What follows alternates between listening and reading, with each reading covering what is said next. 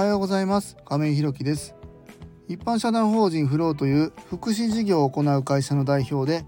現在は障害のある方向けのグループホームブルーの三日面の運営をしております。え今日は書類申請でバタバタというテーマでお話ししたいと思います。本題に入る前にお知らせをさせてください。現在グループホームブルーの三日面では入居者様が4名、ですので6部屋中空きが2部屋の予定です、えまた体験入居の予定が、えございます。今日もねえっ、ー、と体験の方来られて今日朝帰られましたね。またあの本入居に向けて今調整中というところです。あとは、えー、ずっとねお話ししておりますが短期入所のところ4月スタート予定でしたがちょっと今待っていただいている状態です。申し訳ございません。こちらも、まあ、もしね、えー、体験入居から本入居っていうのが決まらずに空床というか空きがありましたらこちらも合わせてスタートしていきたいなというふうに思っております。えー、見学ご希望の方ございましたら引き続き募集しておりますので、えー、概要欄のリンクをご覧いただきまして公式 LINE 等でご連絡いただきますようよろしくお願いいたします、えー、それでは本題です。今日は書類申請でバタバタというテーマでお話ししたいと思います。えーと、またまたねこんな時間になってしまいました。本当に最近ねちょっと朝7時に、えー、放送できてないですね。ちょっと7時にしようと思うとやっぱり前日までにやっぱり撮って収録しておかないと今の勤務体系ではちょっとなかなか難しいなというふうに思っておりますがまああのやっぱりねリアルな声を届けたいと思いますのでできる限りその時の放送でやっていきたいなというふうに思っております。えーと、今日のテーマなんですけどもこの書類申請なんですけどねこの、えーと、17日までが締め切りなんですよね4月の17日。でどんな書類の申請かと言いますとですねえっと、処遇改善加算っていうものの、えー、書類の申請なんですよね。えー、どんな内容かと言いますと、まあ、あの介護職福祉職に疲れている方の給料のベースがやっぱりちょっと低いよねっていうところで、え行政から、え職員の方の給料を、ま、フォローしてくれという形で、まあ、支給されるお金なんですよね。でそれは、えーと、必ず事業所側が、まあ、必ずじゃないな、えー、事業所側が申請することでスタッフさんに、まあ、入るという流れになっております。えーと、これは申請して、え、お金が入ってくるのは、まあえーと、うちだったりグループホームの入居者様の、まあ、人数だったり区分だったりで、まあえーと、支給されるお金があるんですけどもそれの何パーセントかが、えー、そういうふうに、えー、職員さんに渡るっていうふうに、まあ、なってるんですね。これは、えーと、事業所側にお金は入ってくるんですけども事業所側は、えー、支給されたお金より1円でも多くスタッフさんに払わないといけないっていう、まあ、そういう決まりがあるので。えまあもともとね僕は別にそこをお金もらって会社のプールしようと思っているわけではないんですけども、まあ、そういうことができない仕組みになっているんですよね。まあ、例えば、えーと、行政からあそのか処遇改善加算で1万円入ってきたら1万1円以上を、えー、スタッフさんに支払ったっていう、まあ、まあ、もちろん給料払っていけばそういうのが、まあ、履歴が残っていくと思うんですけどそれが守れてないともうそういうのが取り消しになってしまうので基本的にはスタッフさんにお金が入ると。いう風になってます例えば1万円入ってきてうちが5,000円取ってスタッフさんに5,000円渡してうちが間で5,000円中抜きするみたいなことができない仕組みに、まなってるんですよね。うん、まあ仕組みとしてはすごく、まあ、いいなと思います。手続きのあの面倒さはちょっとさておいてこれ結構大変なんですよね。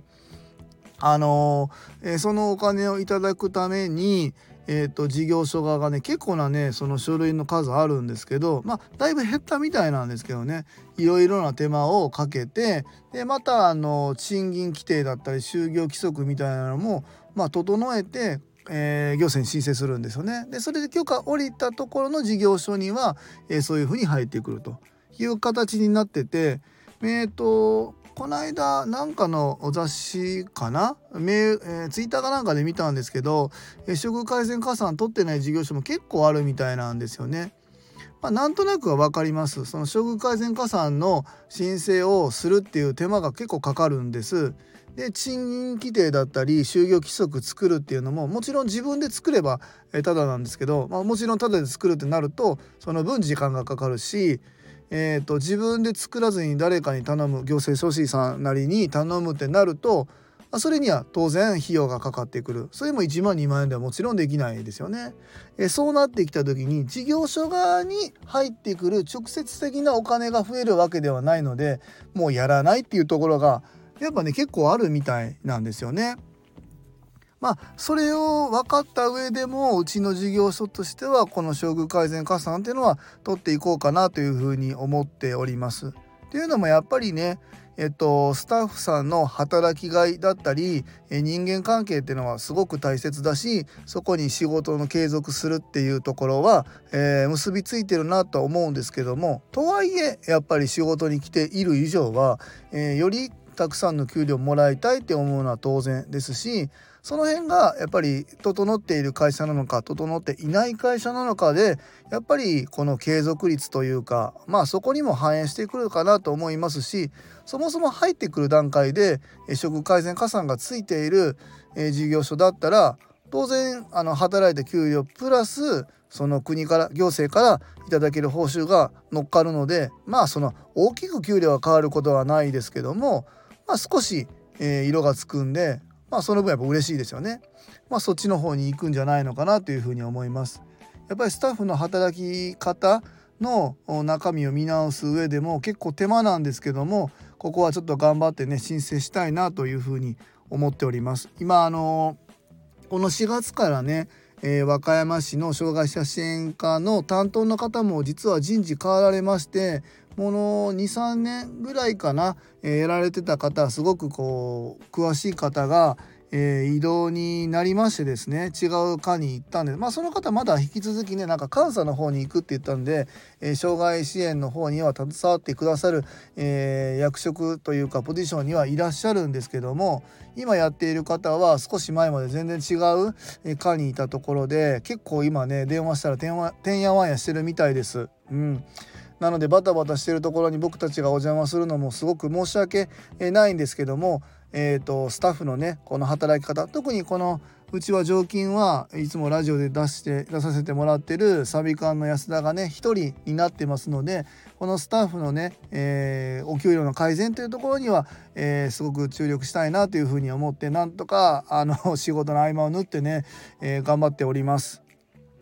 ま今後、まあ、2頭3頭と増えてきて、まあ、今ねあの本当に空きが2つの中お問い合わせたくさんいただいてますので次の2号棟も考えてるんですけども、まあ、そうなった時に当然社員が増えるっていうことも考えますとですね、えー、ここの処遇改善っていうところは、えー、とても大切になってくるんじゃないのかなというふうに、まあ、思いますので今のうちにねちょっとしんどいですけども今しんどい時に全部一気にやっちゃうとあと楽だと思いますんでこの辺は進めていきたいなというふうに思っております。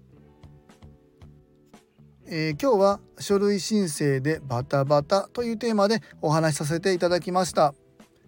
えー、一般社団法人フローでは障害のある方向けのグループホームブルーノ三葛を和歌山市の三葛というところで、えー、先月3月から入居を開始いたしました。えそれに伴いまして入居者様とスタッフを募集中です。えそちらの詳細などは公式 LINE やノートでもご案内しておりますので是非概要欄のリンクからご覧いただきますようよろしくお願いいたします。え最後までお聴きくださりありがとうございます。次回の放送もよろしくお願いいたします。えーと、今日の晩ご飯はね僕作ってなくて、えーと、近所のね、えー、住んでるスタッフの方がなんかすごく自信がある唐揚げがあるらしくて漬け込んでくださってるので、えー、それは今日サビ缶の安田が揚げてですね、えー、入居者さんのこう今日は晩ご飯になるそうです。ちょっと僕も呼ばれていこうかなと思うんですけどもちょっと楽しみです、えー、今日も素敵な一日をお過ごしください。一般社団法人フローの亀井弘樹でした。Bye.